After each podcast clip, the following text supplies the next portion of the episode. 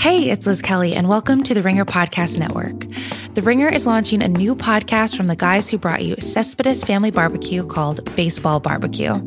Hosted by Jake Mintz and Jordan Schusterman, they're bringing you the good, the bad, and the utterly bizarre corners of the baseball world and everything that makes it special. Throughout the offseason, they'll dive into the rabbit hole on some of their favorite fascinations from the home run derby to baseball brawls and much more.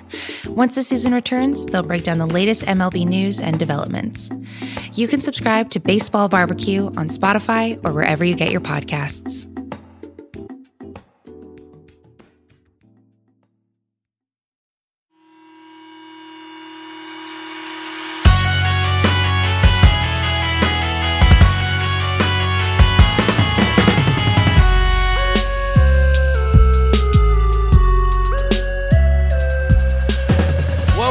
Ringer NBA Show. I'm Chris Vernon, and joining me this Tuesday, as he does every Tuesday, is Kevin O'Connor from the Ringer.com, aka Kevin O'Bomber, Kevin O'Concert, Kevin O'Candyland, Kevin O'Climber, Kevin O'Conflict, Kevin O'Blazarian, Kevin Verno. What's going on, buddy? Well, we have had a lot of news since we last spoke. It does seem uh, like it will not be too terribly long before I think we'll probably get news of a plan that is being instituted. We started to see some more sports come back this past weekend. Golf came back, NASCAR came back, and it seems like a lot of the professional leagues are putting their plans together uh, as we speak. And and you know, you heard from the governor of California yesterday, the governor from New York yesterday, and so it seems like I think we might be in the home stretch at least to you know a date where they're going to start some kind of truncated training camp and uh and then get whatever they're going to get underway. Aren't you feeling aren't you feeling we're heading that way pretty fast?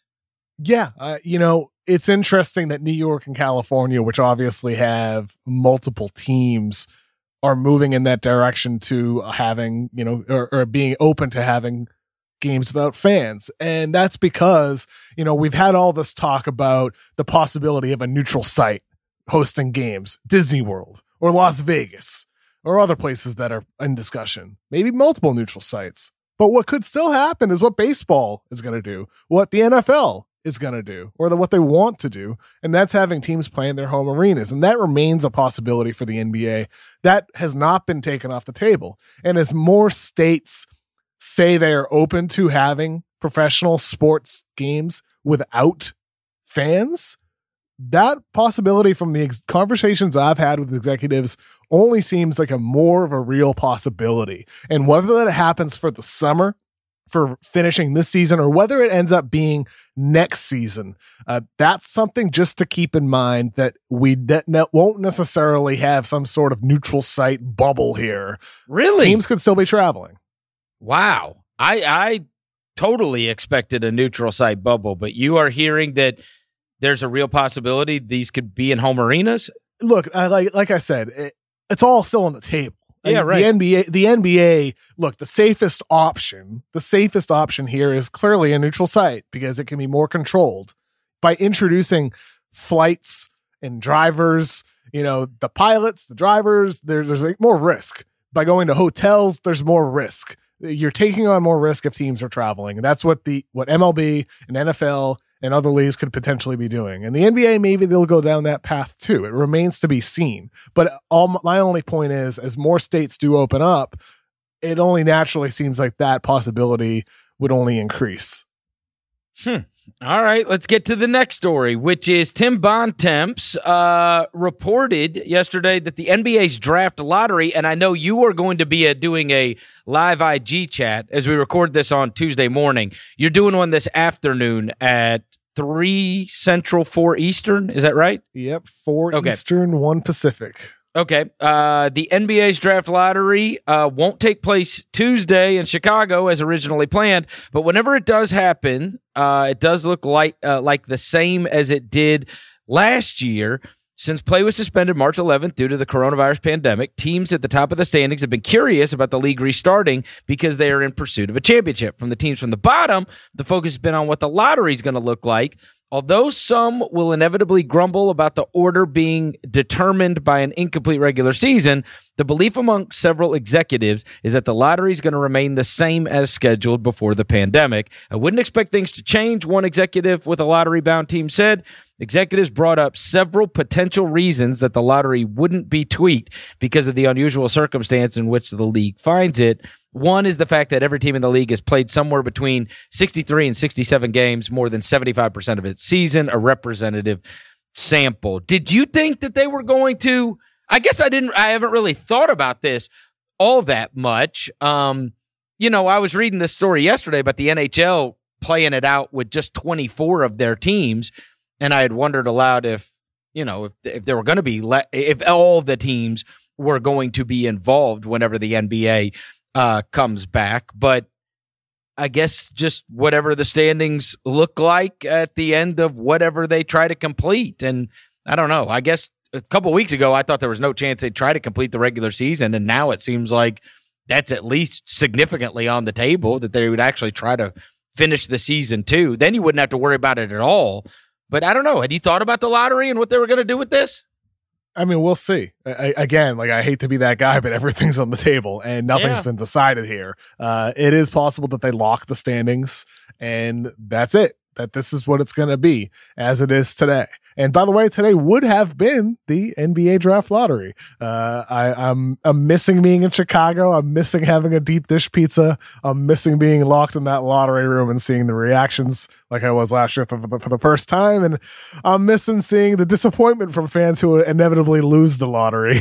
Granted, there's no Zion level prize this year in the draft. Um, but I'm a little disappointed waking up this morning and not having the lottery. And we'll see what ends up happening. You mentioned the NHL it is fascinating that it, they had a proposal for a 24 team playoff up from 16 teams being the norm in the NHL like it is for the NBA. That, as far as I know, doesn't seem to be a distinct possibility for the NBA. But again, we'll see. We'll see what ends up happening because I'm really intrigued by the idea of an expanded playoff system, uh, considering everything. It's like we talked about a bunch of times, Chris it would be really cool to see the league experiment here, considering the circumstances. And I know, look, you would be absolutely crushed not to get to see Larry Nance playing for the Cavs uh, oh, for the my. rest of the season. You know, oh, I mean, jeez, that'd be horrible. Them, them not playing again would just be absolutely awful. I mean, I got to see those those big lineups. Larry Nance at the three, 74 minutes the season. I'll stop now. Yep. uh, so Tillman Fertitta the Rockets owner is one of the voices that we have on this. Now, he was actually uh, meeting uh, with the president because of his role as a restaurateur. Um, but President Trump did ask him about sports stuff, uh, saying, and, and in front of the group of uh, selected people there, that he's the owner of the Rockets. And he said, Will you finish the season or not? And he said, I think there's talk about finishing the season playing X number of games. The players need to get paid, and right now they're taking a 25% pay cut. They own 50% of our revenue, unlike the other sports. And so they want that revenue, even if it's not the people in the stands revenue, so that they can get paid. Um, he said, I think that we would play some games just to get it going and create interest and then go right into the playoffs. But I think it'll be great for America. We're all missing sports and everybody wants to see those great teams in the NBA. And so, not a lot of specifics from Tillman Fertitta, but at least there is somebody who is privy to those meetings and at least his view on it. And so, it does sound like I don't know. It, it, mo- most of the things you gauge from the last week and a half are not that there will be a just jump straight into the playoffs, but rather whether they're finishing out the whole thing or they're finishing out by playing 10 games or whatever is the amount of games uh, before you get to the playoffs. It seems like that's what the plan will probably look like, right? Well, that that's what I reported three weeks ago. That is the plan, but it doesn't mean that's the plan they're going to end up going with because sure. we we don't know what it's going to end up looking like whenever it comes to when it, whenever it comes to playing games. You very well might make that a, your initial plan, but then have to change course depending on what testing looks like. If there's an outbreak within within a team or something like that, but certainly, as Fertitta said, as as you know, as we've been discussing, it does seem that the NBA's number one intentions are to complete as much of the regular season as they possibly can, which is why with the lottery standings, it's still really too soon to, to really say because if you if teams are able to play 10 more regular season games and get to 73, 75 total games played, realistically, then the lottery standings would change because you're not going to lock it after just 63 games if you can play 10 more games. That wouldn't really make any sense.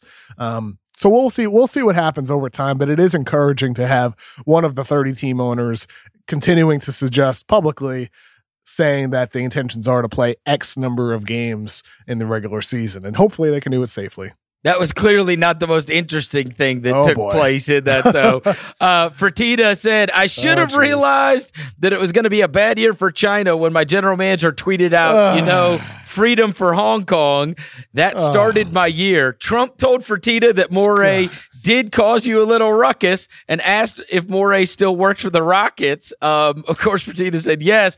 When Fertitta answered affirmatively about Moray's employment, Trump quipped, he must be pretty good. Replied Fertitta, it's a trick question, but he is. Goodness. Uh, I when I saw that clip tweeted out, I just couldn't believe the words coming out of his mouth. I couldn't Hilarious. believe it, Chris. Hilarious question by Trump, though, honestly. Like, he's like, oh, he must be pretty good. you know what I mean? Like, he's just looking at it as a businessman. And if I, I, I honestly think Donald Trump has no idea, right? Like what a mess that all was, right? Like, and how much it got talked about. I mean, he's got he's got a whole bunch of other things going on that he's clearly uh, worried about, including reporting on himself. Um, but the and and whatever anybody's saying about him, much less about Daryl Morey. But so from his perspective, like if he didn't know that he just played the dummy, which is like, wait, this guy's still your general manager? Like, oh, he must be pretty good at what he does. And it it actually spoke a lot to I think anybody from outside the NBA when yeah, I mean, we all realize that if Daryl Morey is not as good at his job as he is, like any other guy g- gets fired. It's just the way it is. Daryl Morey is great at his job. He's great at it. Um, and I'm going to say Morey a thousand times so that I get the tweets. Stop saying it Morey. I mean, I, I've been saying it to myself this entire time. Like, I, I mean, I'm not, I'm not sure. I'm not sure what's worse: you saying Daryl Morey or me saying Jerry Ri- Oh, Reisendorf. Reisendorf is a hundred times worse. Ah. I, I just use an alternate I pronunciation. I don't put extra. I don't. I don't call him uh, Daryl Mobley. You know, I don't, I don't change his name. I don't change the guy's name. I don't know. I mean, may, I, I'm not. I'm not sure like where Reisendorf came from. I, I just there's certain words that I read. you know, like even even like my whole life, I've always had a hard time with Bryon Russell. In my head, the I see that B R Y O N, and my head says Byron. Oh, and, and you know what? You I know? defend you completely because it's it's bogus. That's that's not a that's not how you spell Brian. And uh, You forgive can me. To, Brian any way you want to. You could do B R I A N. No, no. You can do B a- R Y A N.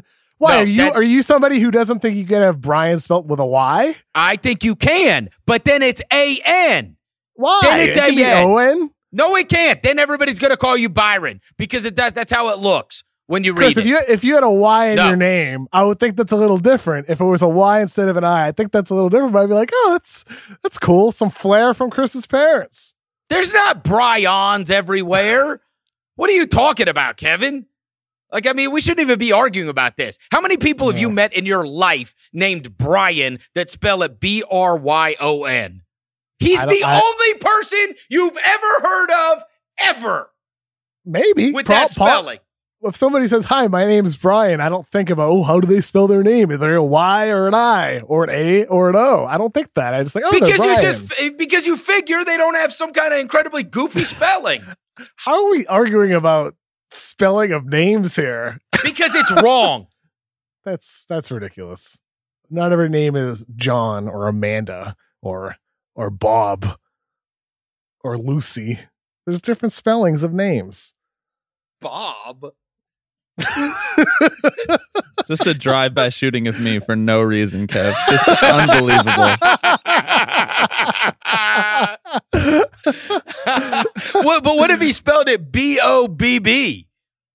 You Well, think I that's mean, like- ridiculous? No, you would think wouldn't. it's ridiculous. Yes, No, you I- would. no, I wouldn't Yes, because then you're I grew, ridiculous. I grew up loving Jimi Hendrix, J I M I, and yes, you could say, "Oh, Jimi Hendrix can do that because he's Jimi Hendrix." Oh, I'm like, stop. Kevin, anybody could do that. No, if your parents named you Kevin and it was K E V U N, that's stupid. Oh, Yes, it Uh. is. Yes, it is stupid. All right, next next story. this is this is why we're the mismatch because we organically argue about stupid because shit I've got like this. because I've got a because I've got a brain. All right, before we before we move on, I got to point out that Moray is just your version of mum. that's it. That's my version. We found it. That's right. yeah, uh, never mind.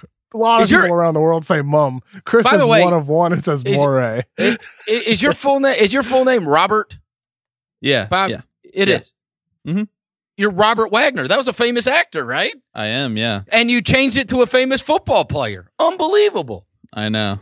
I just You had to make sure that I was never the first person to come up in the Google search. Wait, were you named Robert Wagner?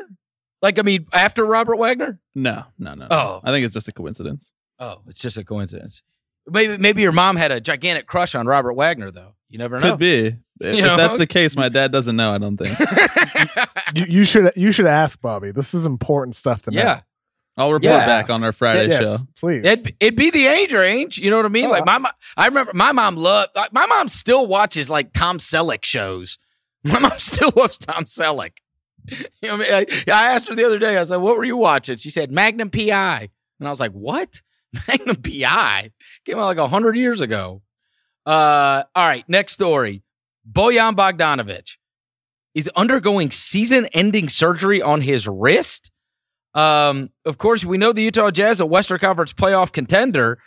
Bogdanovic is going to undergo surgery today, according to Adrian Wojnarowski, to repair a ligament in his right wrist. He injured the wrist in late 2019, then played in considerable discomfort. Decision to have surgery gives Bogdanovic a chance to fully recover in anticipation of the start of next season. And so, look, this was already going to be a team that people were paying very close attention to, given the incredible fracture that is inevitable in the locker room and all the stories about Donovan Mitchell and Rudy Gobert and the the you know the rift between them after the way it all went down with the coronavirus pandemic at the very beginning. Um, Utah, like, look, they don't have enough without Bogdanovic. You know, I like. I know this is a story in the middle of a pandemic where sports news isn't that big, but they would absolutely be a very dangerous team if you get Conley playing really well uh, along with Mitchell. That's a that can be a devastating backcourt. And then with those wing guys, now I'd imagine they'll just put Joe Ingles back, you know, into his place in the starting lineup, and they'll be fine. But I do think they probably went from I, their ceiling is significantly lower, right? If it's a team that you could foresee maybe coming out of what could be a weird playoff season anyway in the West, I, I don't, I don't think that's, I don't think that's possible without Bogdanovic, Kev. he's an important player, man. You know, uh, you think about first of all, like just basically, he's a twenty point per game scorer that they're losing. Uh, number one, just so you can look at that basic stat. But number two, just his versatility on the court for that team with the size he provides at six foot eight. He's not a lockdown defender, but with his switchability at that size to hang around with quicker guys on the perimeter, or he can, you know, defend some bigger, stronger guys inside. And then on offense, you can use him any way you need to. You can run him as a pick and roll ball handler. You can run him run him around screens. You can use him as a spot up shooter. He's a versatile scorer for that team, and it shows in the numbers how much worse they are without him. Uh, Gobert, Mitchell, and Bogdanovic, that trio, when those three guys are on the court, they've played over 1,400 minutes together. Those guys Wow. play a lot together, and they outscore teams by seven points per 100 possessions. You pull Bogdanovic out of that lineup with just Mitchell and Gobert, they get outscored by eight points per 100 possessions. And this is a small sample size here, of course, of only 150 minutes with just two of those three. But the fact is, is that it really shows, again, just his versatility on both ends of the floor and, and the importance of that team and where he was being replaced was with Ingles, as you said, but also with Mike Conley, who has really struggled this year. Conley, of course, he's a smaller player. He's a point guard, but he can take on some of that versatility on the offensive end with the playmaking ability, with the off ball scoring ability, and some on ball scoring too. So Conley is really going to need to be Mike Conley if games are come back this summer. Because uh, without Bogdanovic, it severely limits their chances of making any noise in the playoffs. It's fascinating too that like he's doing it now. They played through the discomfort, and I guess you know they probably just got to the point where it was like, okay, if you don't get it done now, we're not going to get you back for next season at the beginning. And so, given the way everything is still in flux, let's just go ahead and make the decision and get you ready for next year. Yeah, exactly. Yeah. And and I believe uh Woj did report that during workouts uh, that the injury was re-aggravated. So maybe yep. at one point it seemed like he would be fine, um, but then right. uh, it got worse. Yeah. Uh, the Jazz also lost someone out of their front office. Um, Shams Charania reported the Knicks are finalizing hiring Jazz Vice President of Player Personnel Walt Perrin as assistant general manager as they reshuffle front office under Leon Rose. Perrin is a well respected executive who has worked in the Jazz organization for 19 years. Upon this news last night, Donovan Mitchell tweeted out, Gonna miss my guy Walt. Real happy for him. Deserves this opportunity. Definitely gonna miss him. So look, I mean, you can't get any. You don't see a ton of players speaking out for general managers or somebody that leads the organization. It's not all that common, and yet here's obviously a guy that made an impact in the first two years of Donovan Mitchell's career. The Donovan Mitchell, you know, felt motivated to, you know, talk about how much he would miss him. Um, this is what I talked about when when they when those guys got the job, and you knew that you know, Leon Rose and inevitably William Wesley, um, Worldwide Wes would, would be there, help running the Knicks. And that, you know, as long as they were, as long as you get some guys with some institutional knowledge, those guys are always, um, very, very valuable. Get some guys with some institutional knowledge about the NBA, the way it works, old relationships, this kind of stuff, then now that's how you put together a front office i think if you are if you're new guys um and and have not done it before because there's certainly going to be questions and a lot of things you haven't been through before. And so having somebody with 19 years of experience that's held in very high regard I, have got to believe this is just a, a very good get you know? I've i've been i've been very optimistic towards the Knicks kevin and because oh, me too. you know i've i've no i mean i've told you i've known uh, you know, Leon Rose, I've been around him a lot over the years. Mm-hmm. Um, he he was around, he was omnipresent around Calipari's uh, Memphis Tigers teams, um, as was Worldwide Wes, and especially during the Derrick Rose uh, run. Um, and then after that, like I mean, I told you he was in my hotel room just this past summer with Jonas Valanciunas. He he represents him, um, or did right before he took this job. Uh, he also represented OJ Mayo when OJ uh, was here in Memphis, and so um, I'm not going to act like we're friends, but I do know him um, and have been around him, and I know a lot of people that do know him, and I just like this guy knows players, and this guy has a way with words. He's a charming guy. Uh, you know, can also be the no nonsense guy, which is good for New York. And I think between him and Worldwide Wes, and you get some established guys around him, I, I think there's real reason for hope. I do. I do. I think there's real reason for hope. It's going to take a while. And, you know, that's not a place where it's easy to take a while to do anything. Um, but I think with some patience, I, I think I'd bet on him. I do. I think I bet on him. Um, yeah, I bet on the next two. They have Frank Ntilikina on their team. Oh, for God's sakes! That's a no, that'll I'm, be the, I'm just, that'll be, I'm just that'll kidding. be the first move. That'll be I'm the just, first move. Get him out. I'm, I'm, just kidding about that. Even though I like Frank, Frank Ntilikina a lot, you know, we've discussed back and forth quite a bit the past year with the Knicks they do have quite a bit of assets. Uh, granted, they gave up Kristaps Porzingis. They do have the two first round picks from Dallas. They have other young talent on the on the team. Granted, some of it is underdeveloped or or disappointing so far. Like Kevin Knox hasn't reached expectations, but they do have young talent nonetheless. R.J. Barrett, Mitchell Robinson.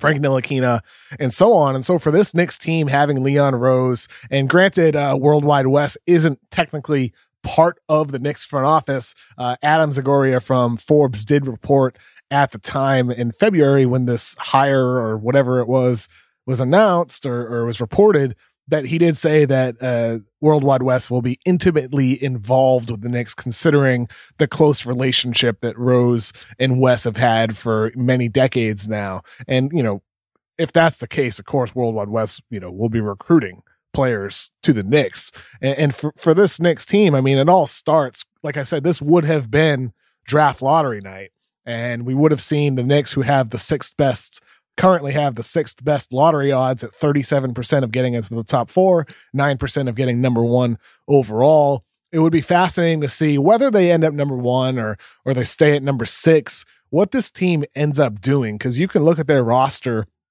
and really they need anything. Like just taking RJ Barrett one wouldn't preclude them from taking another potential primary ball handler like a LaMelo Ball, like an Anthony Edwards.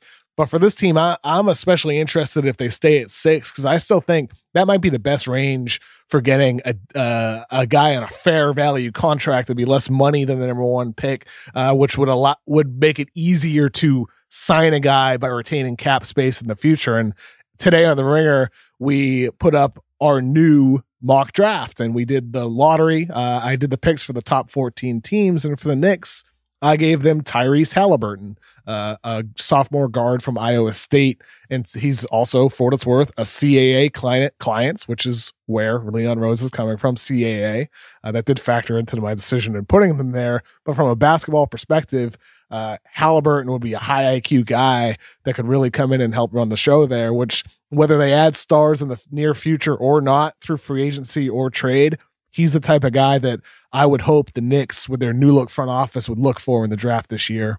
Well, I can tell you this, uh, going back to just the Wes thing very quickly.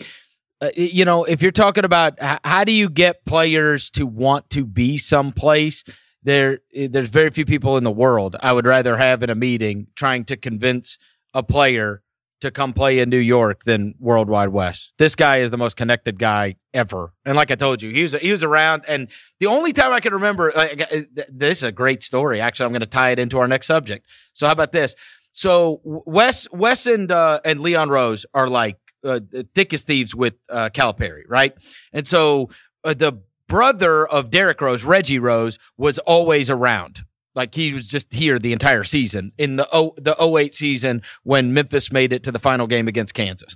And so I think everybody had this expectation that when Derrick Rose leaves school, he's gonna he's gonna be with Wes, he's gonna be with uh with Leon Rose, right?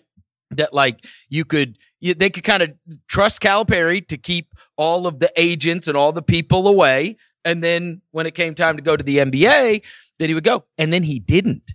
He didn't sign there. And I don't think it was because anybody thought that they were going to look into it or that anything nefarious went on.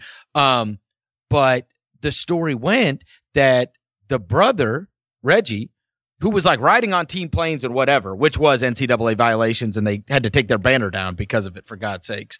Um, but the brother, he was like going back to Chicago every once in a while, and guess who got his hooks in the brother and ended up signing him?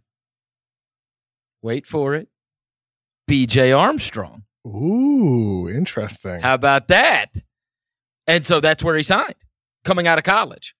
Derrick. He signed with BJ Armstrong and their group um, because BJ Armstrong was, I guess, you know, he had gotten his hooks in the brother when he was going back to Chicago. I mean, it was it was crazy because everybody thought Derrick was going to be with Leon and Wes for sure, for sure.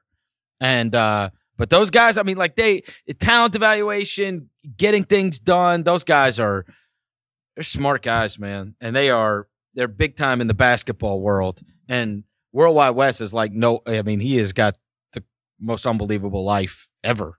Like nobody really knows anything. People have tried to write stories about him and whatever else, and it's like you'll see him on the sidelines of a Monday night football game, and then the next night, you know, sitting on the front row at the national championship with Jay Z and Beyonce or something. I mean, it's crazy. this guy is so well connected. It's the damnedest thing. Uh, so yeah, I think, uh, and now they hire some guy that's a you got 19 years experience is very highly regarded from the Jazz. I say good job by uh, Leon and Wes there in New York. Um, you know, and I think the Knicks are a good example of a team.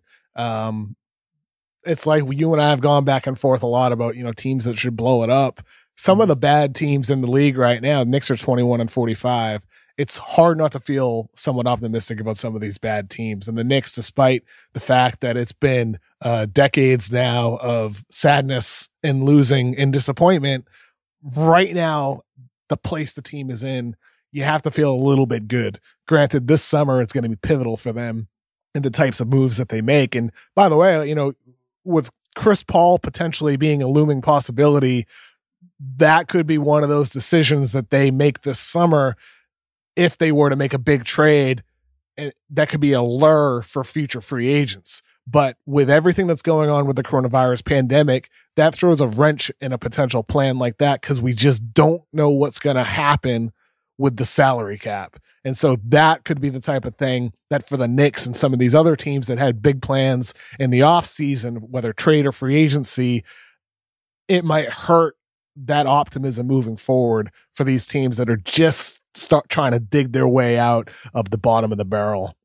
Yeah, and also a great reason to have somebody with some institutional knowledge. Uh, yes, in the NBA, exactly. and uh, you know, and and you know very well. I see it um, in my local market all the time because you know Zach Kleiman, who's the youngest general manager in the league.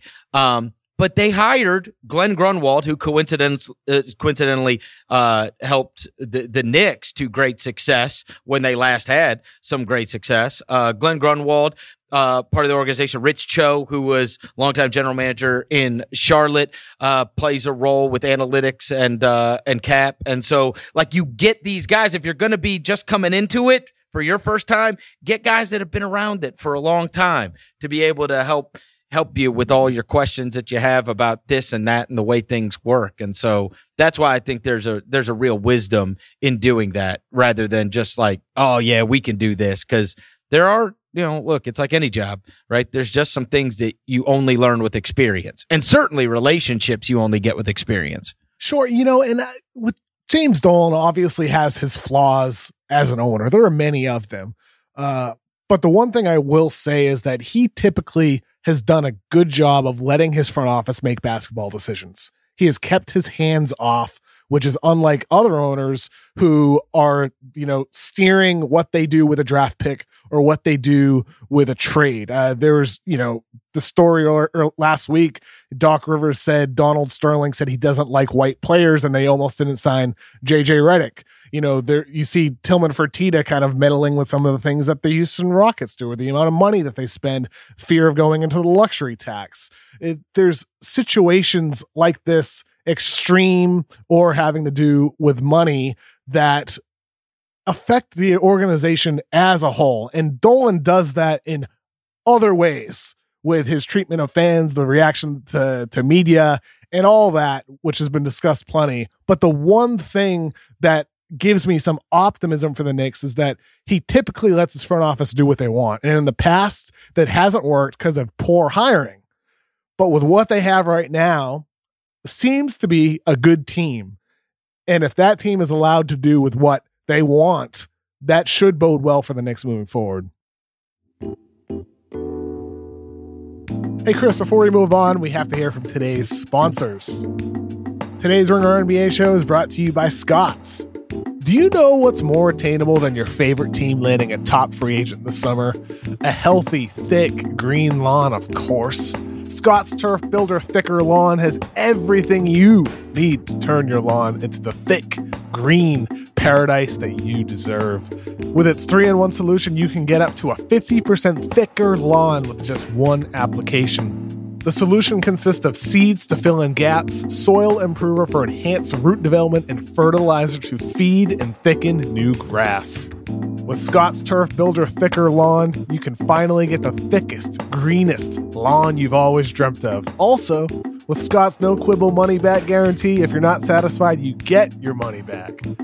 Get thicker quicker and grab a bag today. Make your yard a Scott's yard. Today's episode of The Mismatch is also brought to you by Roman.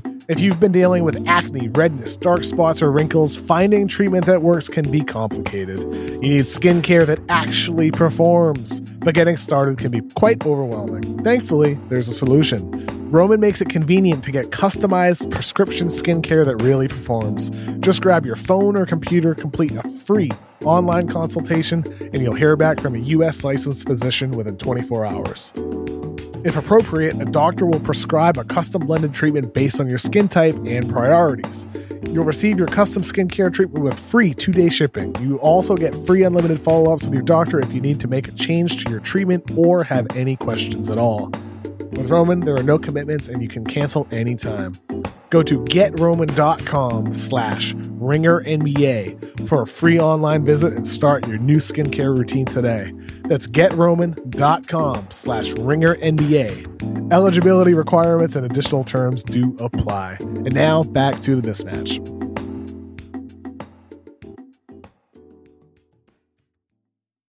Okay, so I mentioned BJ Armstrong a couple minutes ago, unrelated to The Last Dance, but he was one of the portions of The Last Dance that we saw. Um, it all concluded on Sunday night with episodes nine and 10. We have been talking our way through this as the weeks have gone on.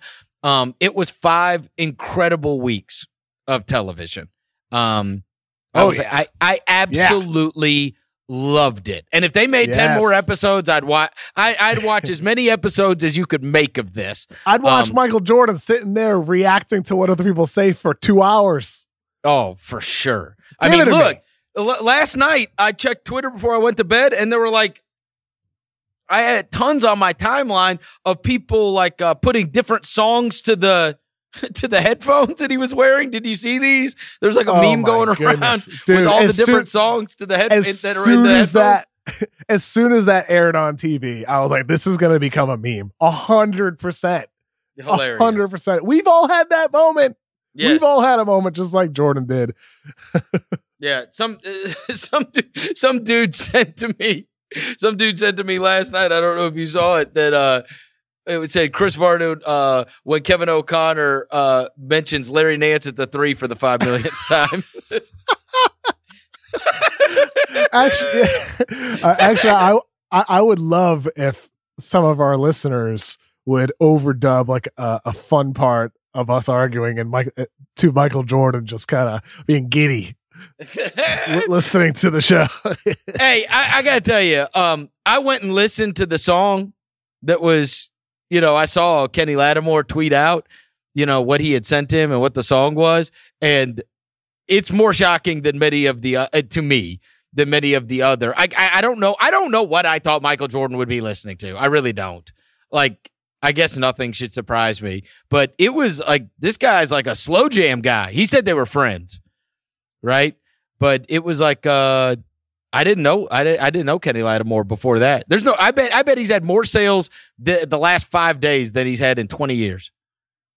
Seriously. it was it was days like this. yeah, that's correct? right. That was the song, right? And Kenny Lattimore himself tweeted that out, confirming It- well, I mean, that all he I'm sent him saying an is early version of it. that ain't, that ain't exactly like a uh I don't know. That's not a song I Was he coming from practice? He was going to the game, wasn't he? It Yeah, felt like one it or was the other. Yeah, yeah, Yeah, I wha- thought it yeah. was- before it was before tip off. Uh, I think it Yeah. was five five or six hours before tip off. Yeah, right. That's not I don't know. That wouldn't be in my pump me up playlist, but Sometimes maybe- you just want to chill out. maybe so. Sometimes, sometimes you don't need hey, to be pumped up. You need pro- to be chilled out, man. No, it's probably good for him. He didn't. The last thing he needed was an edge. You know, what I mean? he's already he's already pretty high strung. Do you think? eh, You know what? So I don't know if he nipped this in the bud at the beginning of this by saying, you know, that basically he thought people were going to like him less because of this, or that people were going to think something of him because of this. Now, do you think knowing that as a precursor and that he said that, that I have not seen one person react that they liked Michael Jordan less after watching The Last Oh, Dance. And in fact, the complete opposite was true, right? No kidding. What is he talking about? Yeah, I don't the people wouldn't like. I mean, come on. I was kept waiting. I kept waiting and waiting for the moment. When am I gonna hate, hate MJ? When am I gonna Well, hate yeah, him? no, it never but- came. Well, I just kept probably liking him more and more. Yeah, I mean, look, because they took out probably all the parts that Yeah, would really I- make you hate it. Uh, you know? I don't. Yeah, maybe they. I'm sure certain moments weren't put in there. Uh, but with that said, they did get into the stuff that we've been discussing each week, the conspiracy theories. They got into the ga- the gambling conspiracy. They got into Yeah. uh, what happened with his father. They got into a lot of the negatives surrounding him. They got into the treatment of some of his teammates and the perception of how he was with his teammates. They got into the disconnect. I mean, dude, in episode nine, I was crying while Steve Kerr was talking about his dad and thinking to myself, like, you know, far different stories, but you know, losing my dad, you know, in February, just how hard that is. And then for him to say that him and MJ never even discussed it. Yeah. The fact that each of their fathers were were murdered. Mm-hmm. And that was shocking to me. And I- it was really I it didn't really know was that stu- story. Did you? I didn't I didn't I didn't I didn't know that they didn't I knew Steve Kerr's father's story.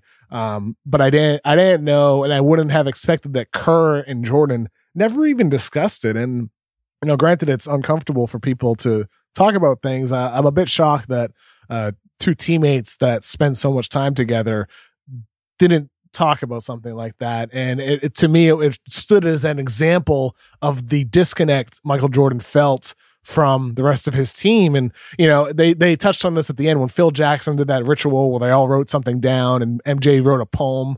Um, and they all burnt that. And that, and that was a moment that his teammates saw his emotions. They saw the connection with the teammates. Uh, we didn't hear the poem necessarily, but we heard about it and uh, it's just interesting to me the type of person he was. I wonder if he was almost too big of a star at the time that it was almost impossible for him to connect uh, with his quote unquote normal teammates. Yeah, I also think like you are you you are you are very good at uh talking about things, expressing yourself. Um you don't mind, you know, a stranger knowing, you know, what's going on with maybe even sometimes your most personal business and that kind of stuff. And and and I I, I told you like there was there uh, through through everything that you went through over the course of the last year, me witnessing it, and how much good you brought to the table, and and and making people have the courage to be able to talk about this stuff. Um, that that was something that I that I envied, and so I kind of relate to the other side more. Again, maybe this is why this is the mismatch. I was the one that when when the devastating moment in my life, I didn't talk to anybody. I didn't. I held it all in. And it's hard to do that. I mean, it is hard, right? Um, and I probably should have. I probably should have. Um, but I didn't. I was one of those. I didn't want to put anybody else's grief. I, I, don't- I don't want people worrying about me. I, I, I constantly want people to be happy. I'm trying to cheer them up or trying to make them laugh or whatever. And so that's my, my personality. And I didn't, I, I never talked to anybody. Honestly, I didn't. I just held it all in. And Unless your name is Brian with an O. yeah, right. Then, and I, then it's off the table. yes, and then I would have, I- and then I would have told him I would confide in you my feelings, my deepest feelings, but your name is spelled so stupidly that I cannot. If in the case that I had a friend named Brian, um,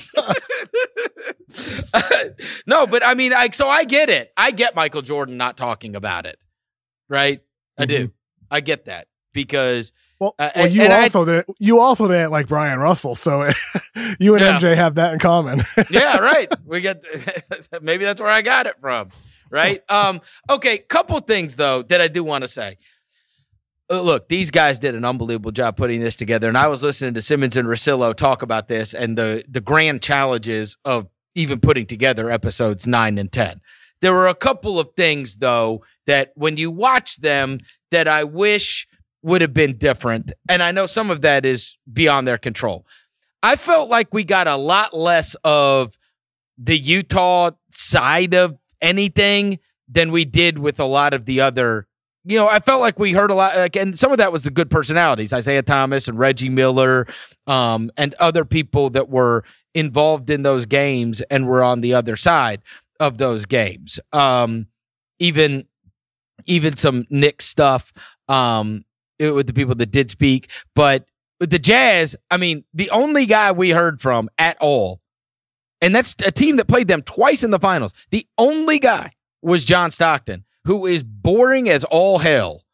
And that was it. So like there wasn't like there there I, I get it. It's a Jordan documentary.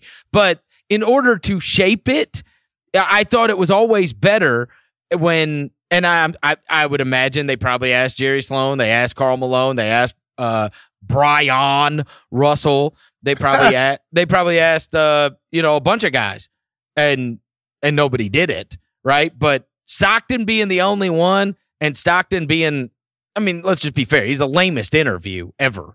Like you know, uh, that that was that one I thought hurt the you know the the the lack of being able to fully shape that and and kind of get the other side's angle a little more.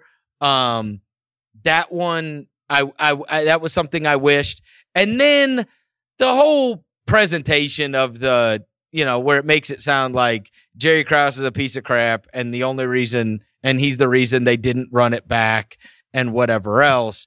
Uh, and then Michael Jordan saying, you know, I wish we could have run it back and whatever. Like there are so many obvious like details involved in that that 22 later 22 years later it's a little simple i would 100% argue like what you shouldn't have done is you know piss off your coach so bad and have that bad of a relationship that it was ever called the last dance in the first place but after that entire year and phil jackson not wanting to be a part of it and the whole like we cannot accept that Scottie Pippen would have signed there. Scottie Pippen didn't even want to play that last year.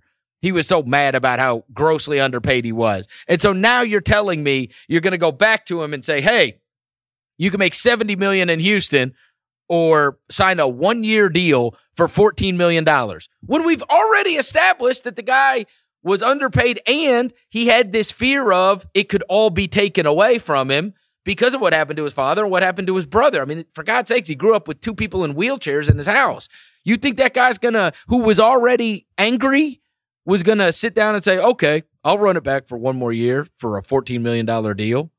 Like, no way. Like, keeping that team together was not as, I feel, as easy as it was presented by Michael at the end of that. And I think that's probably, with Jerry Krause being dead, you know, I don't know. You probably could have gotten the other side of that. And Jerry Reinsdorf just playing dumb just made me want to puke. I mean, it, it made me want to puke because like he let this guy get run over with a truck in this documentary. And I, if I know anything, it's that in the end, trust me, the owner makes the calls. The owner makes the calls. There was nothing that that guy didn't sign off on. And so to then just put it at Jerry Krause's feet is bullshit to me.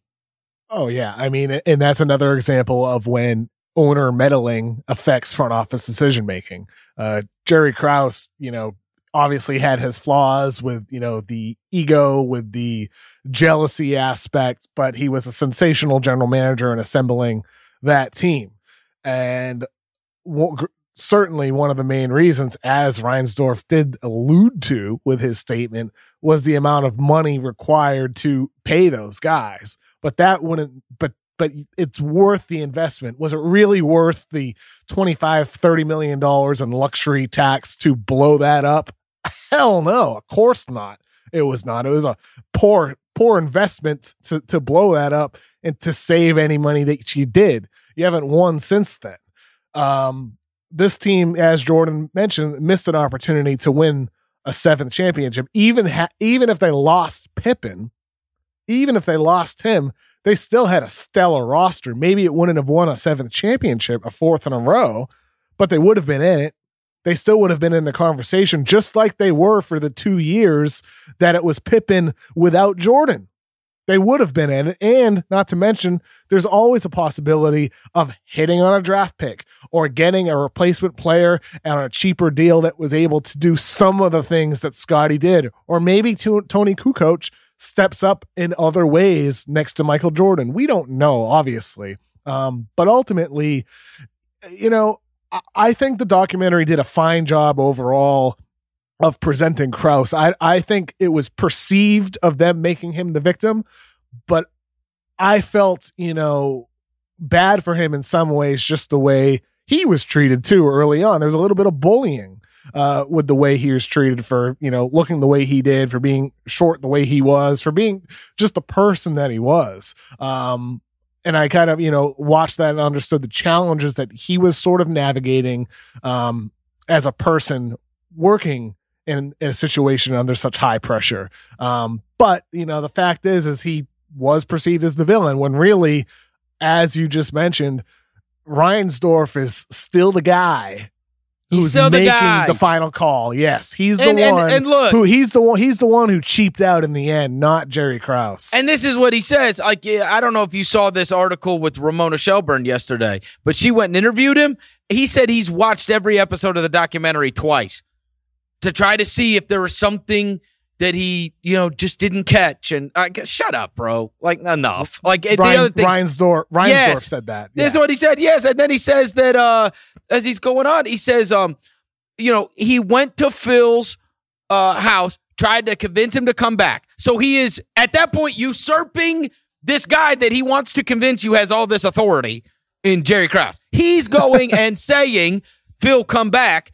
Phil says, "It's time. It's time."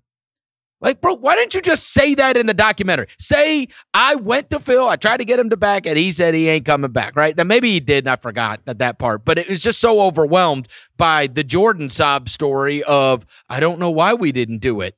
And I never talked to Jerry about it and whatever else. And it's like, wait, hold on now. Let's not do total revisionist history on this. The other thing is that Reinsdorf mentions, a- again, he mentions this in the story with Ramona Shelburne. Now, maybe it was cut out or maybe he didn't say it to directors. He said, What people don't remember about this, he said, A, I went and tried to get Phil to come back, and he said no.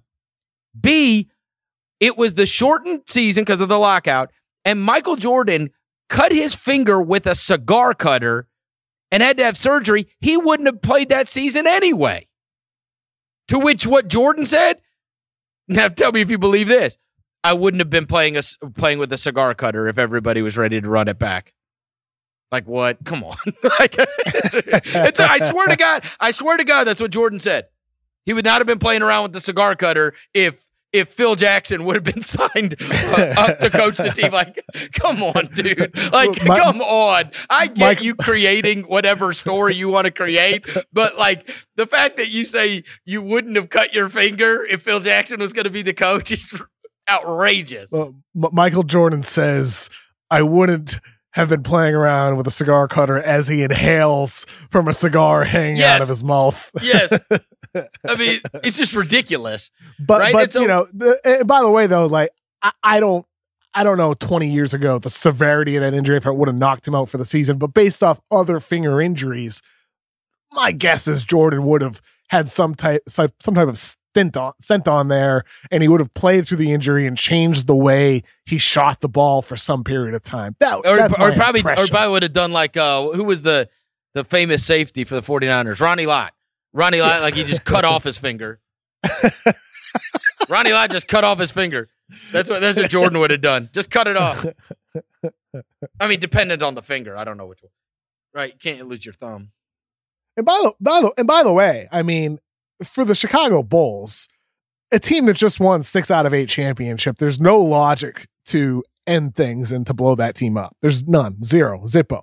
Um, but there is logic as we see, you know, with the current present day Golden State Warriors to at least take a a forward look at what should be done in the in the near future. You know, Scottie Pippen being 33, entering the 98-99 season, maybe it is okay to have some hesitation to give him that big long-term contract depending on what you know about his health. He was suffering through that major back injury. Uh, maybe there are reasons for you to feel like, you know what, we'll bring everybody but Scottie back. Um, but ultimately, after winning three, uh, your your repeat three-peat, there's no you know logic considering the context. But it's fine for them at least to consider those things. It's just unfortunate that it was purely for financial reasons up and down the roster. And it ended up turning into what it was losing Phil, losing Michael, losing Scottie, losing absolutely everybody on that damn team. Um, but taking a forward look inherently isn't necessarily a mistake. It just sucks it happened the way it did. All right, last thing, and we will end with this. So I lived through all of it, and obviously, you know how high regard I have for Michael Jordan. And one of the things you have stated regularly is like you didn't get to live through all of the Jordan stuff, right? When you talk about uh, current players, I will ask you, Kevin, after watching The Last Dance and a 10 part docu series on Michael Jordan. How have your views about Jordan changed, if at all? Not a lot. Uh, uh, I, would I would say the main thing is well, first of all, the documentary did a great job of of humanizing him. You know, the, this you know figure that you know I was young when he was in his prime. I mean, I obviously knew who Michael Jordan was and how incredible he was as a young kid watching basketball, but uh, you really did humanize that person uh, for me, and more more than anything else that I've seen or read about him in the past. Um, but I, I would say for me, you know, the documentary did a really, really stellar job of just showing how extreme of a high level competitor that he was. You know, even just after defeating the Pacers and he's talking trash to Larry Bird, who was coaching at the time, and then drives off in his car with the air license plate. A little moment like that, um, talking trash with Larry Bird, the the practice stuff, you know, end of episode seven, um, when he got emotional and needed to take the break, talking about his style of really motivating his team. I'm not saying that that's the best way to be a competitor or the best way to be a leader, nor am I saying it is the wrong way or, or, you know, there's better ways at all. I'm not saying that. But what I'm saying is that he was undeniably one of the greatest competitors that we've ever seen. And to see some of the behind the scenes footage of that, to see the way some of his contemporaries, teammates, and opponents talk about him, uh, really did illustrate the type and level of competitor that he is in a way that I have always understood, um, but now have a deeper understanding of more than ever before.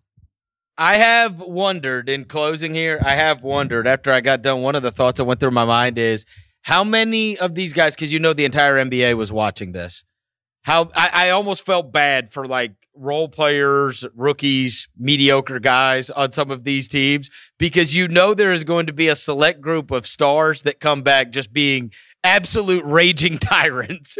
you know what I mean? Like they watch this and they're going to eh, they're they're going to conduct themselves in a different way. There's no doubt in my mind.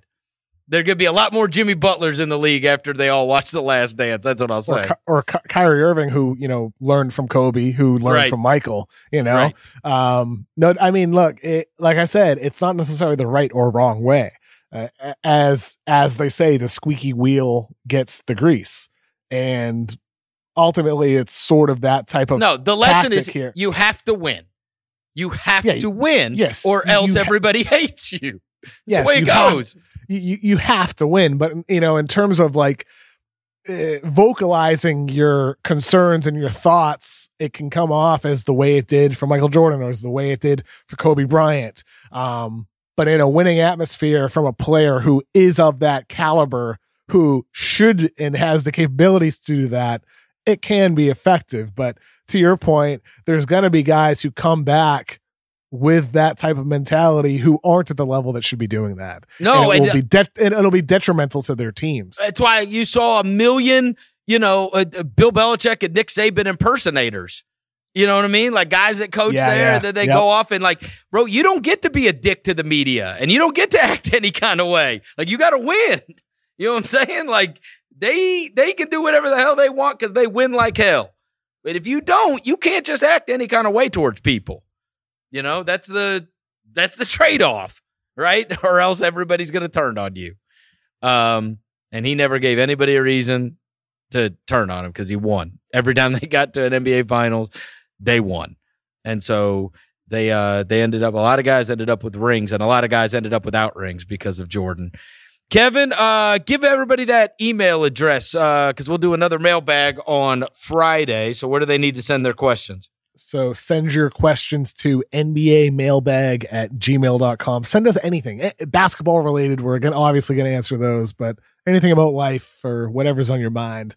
Uh, and we'll uh sort through those. Bobby Wagner, uh, our trusted producer will sort through those and we'll pick out the best ones and answer those on Friday and do those over the coming weeks as well. All right. Everybody have a very safe week. Uh, stay safe out there. Uh, give us a rating and review. If you get a chance, five stars, five stars. It really helps. And we will talk to you on Friday.